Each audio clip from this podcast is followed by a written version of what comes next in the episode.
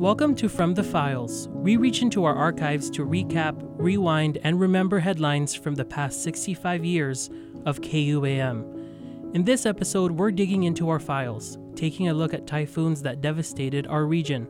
We'll bring you the sights and sounds from Typhoon Omar in 1992, Typhoon Paka in 1997, and Typhoon Chataan in 2002.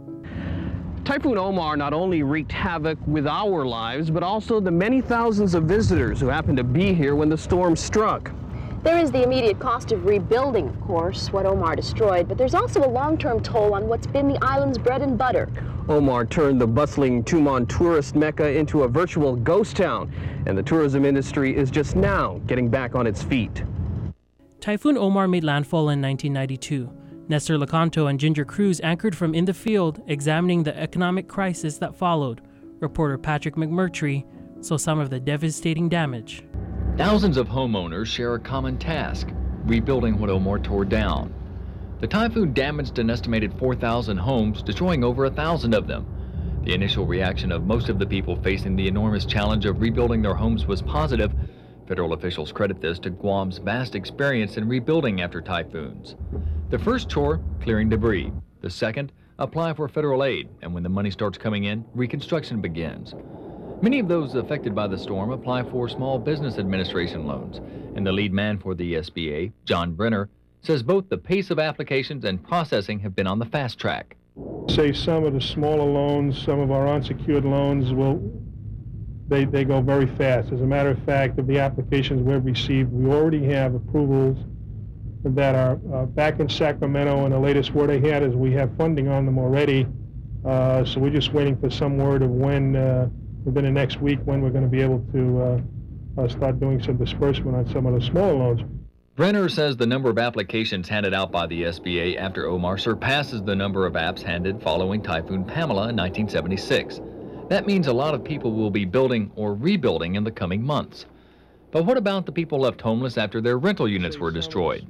That question will likely plague the ad administration for a long, long time. One suggestion is to build a large apartment complex. Do that, what the governor is, is, is proposing, and again, we have strong legislative support on this, is that another area be turned over to the Guam Housing Corporation. Guam Housing Corporation will use its own financing ability to erect a, an apartment structure of a minimum of 200 units, and these will be immediately put on the rental market. And again, they'll be the, the program will be set up so that so that for those who are lower income, Section 8 assistance will be available. That may be a short-term solution, but could to be a long-term housing project no better than a ghetto. Still, it's one unique solution lawmakers will consider. A grassroots movement gathering steam would have the government build a lot of the Lockwood homes that came through Omar unscathed. Besides being durable, the homes can, at least according to the builder, be put up in two weeks. And some residents give back while building back.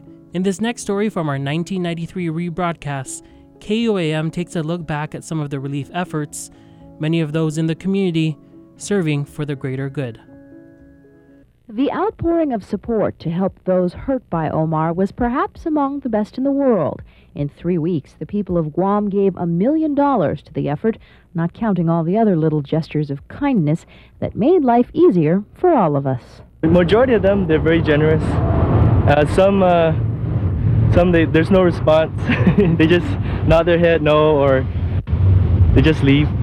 We're trying our best to make them as much typhoon proof as possible, but still we're not going to guarantee it because they are not concrete. His name is Omar, just like the storm. He eats in fury too. His favorite food is crispy bills, 1,000 thin and new. He's trained to stay right by your side until the job gets done. Please give and share as best you can for the American Red Cross Fund. We saw this uh, an antenna today that had toppled onto a car, and uh, it was a rather, or, you know, pretty extravagant hood ornament for the, the size of the car. Uh, kind of crushed the, the, the hood and the roof right into the, the tires.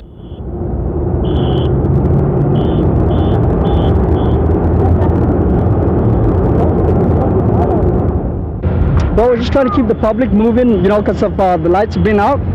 We want to help control, help GPD uh, control the traffic moving. That way you have less accidents. Well, it's like anybody, you entertain them, they're in a good mood, they keep moving. They don't get frustrated. When you get frustrated drivers, you get careless drivers.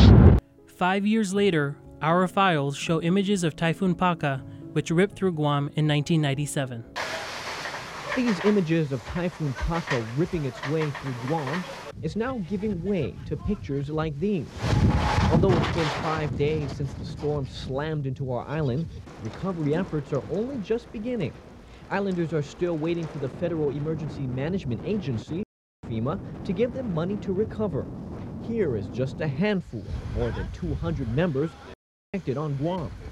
Ever since Typhoon Paka damaged equipment at Guam International Airport, flying people into Guam has been slow. Well, that, of course, has been our primary problem, the inability to get the people here. We have the people waiting to come, but we can't get them in. Newton says it will be another seven to 10 days before disaster recovery centers are set up. In addition to those, we have what's going to be called a teleregistration assistance line, which starting tomorrow, I believe, and we'll have more information later today on that, people will be able to call beginning tomorrow uh, a number and they can apply for assistance by calling that phone number. The organization will not be releasing that number until the system is activated. Meanwhile, FEMA is not the only agency working to put Guam residents back on their feet again. The Salvation Army has been helping out since day one. But with 100 mouths to feed every day, Captain Dave Harmon says supplies are running out. We have uh, exhausted our supply of pantry food. That's groceries that we give out to have cooked. Um, so we're restocking on that, and we'll be getting uh, be, be going on that again early in the new week. Starting tomorrow, the organization will begin handing out free clothes to victims. You'll need a written statement from a mayor, priest, or government official saying you need help. And for those of you who are lucky to have escaped Paka relatively unscathed, whatever uh, the, the community or the public can do to, uh, to help provide uh, resources, whether it's financial or in-kind uh, donations, uh, uh, we would really appreciate their kukua in, in, helping to, to see that the families who have been greatly affected by this typhoon have those resources. And in 2002, Chataan made landfall. Condition one um, is 12 hours out and that um, that is uh, actually going to indicate uh, um, wind of uh, about 58 to 60 miles per hour. Damaging winds 58 60 miles per hour. Its eye passed northern Guam and brought heavy rain and wind. Here's our report on the aftermath. Even during the midst of the second wave of Typhoon Chataan, residents in the central part of the island were taking stock of the damage to their homes and trying their best to clean and repair their land. Flooding and down power and telephone lines in the downtown areas of Agana and parts of Tamuning stall drivers as they make their way through the streets checking out the devastation with sustaining winds at 115 miles per hour with stronger gusts.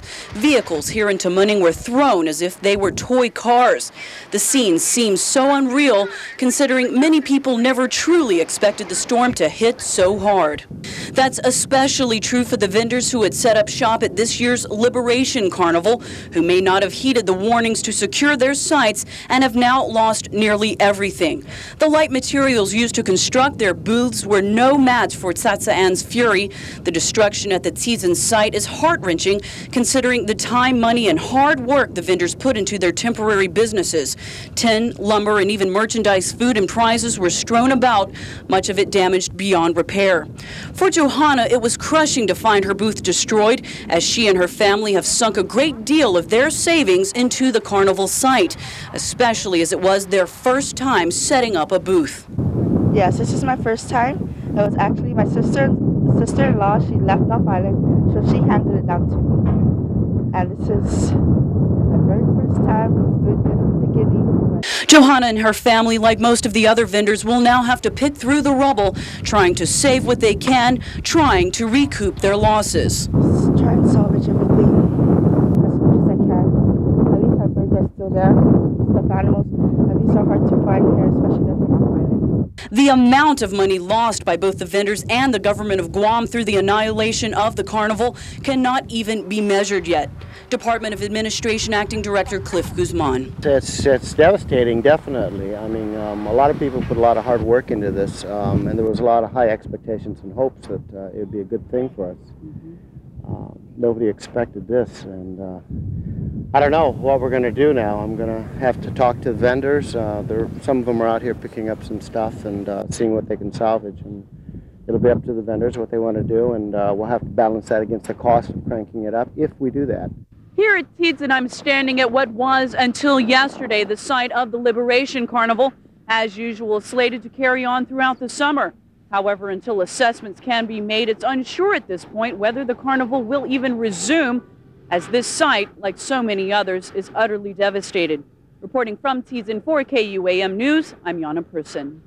These images from our files seared in our island's memories, a reminder of what still might be brewing in our future. You're listening to From the Files. I'm Tomas Manglotnya. Stay tuned for more episodes from our KUAM podcast network.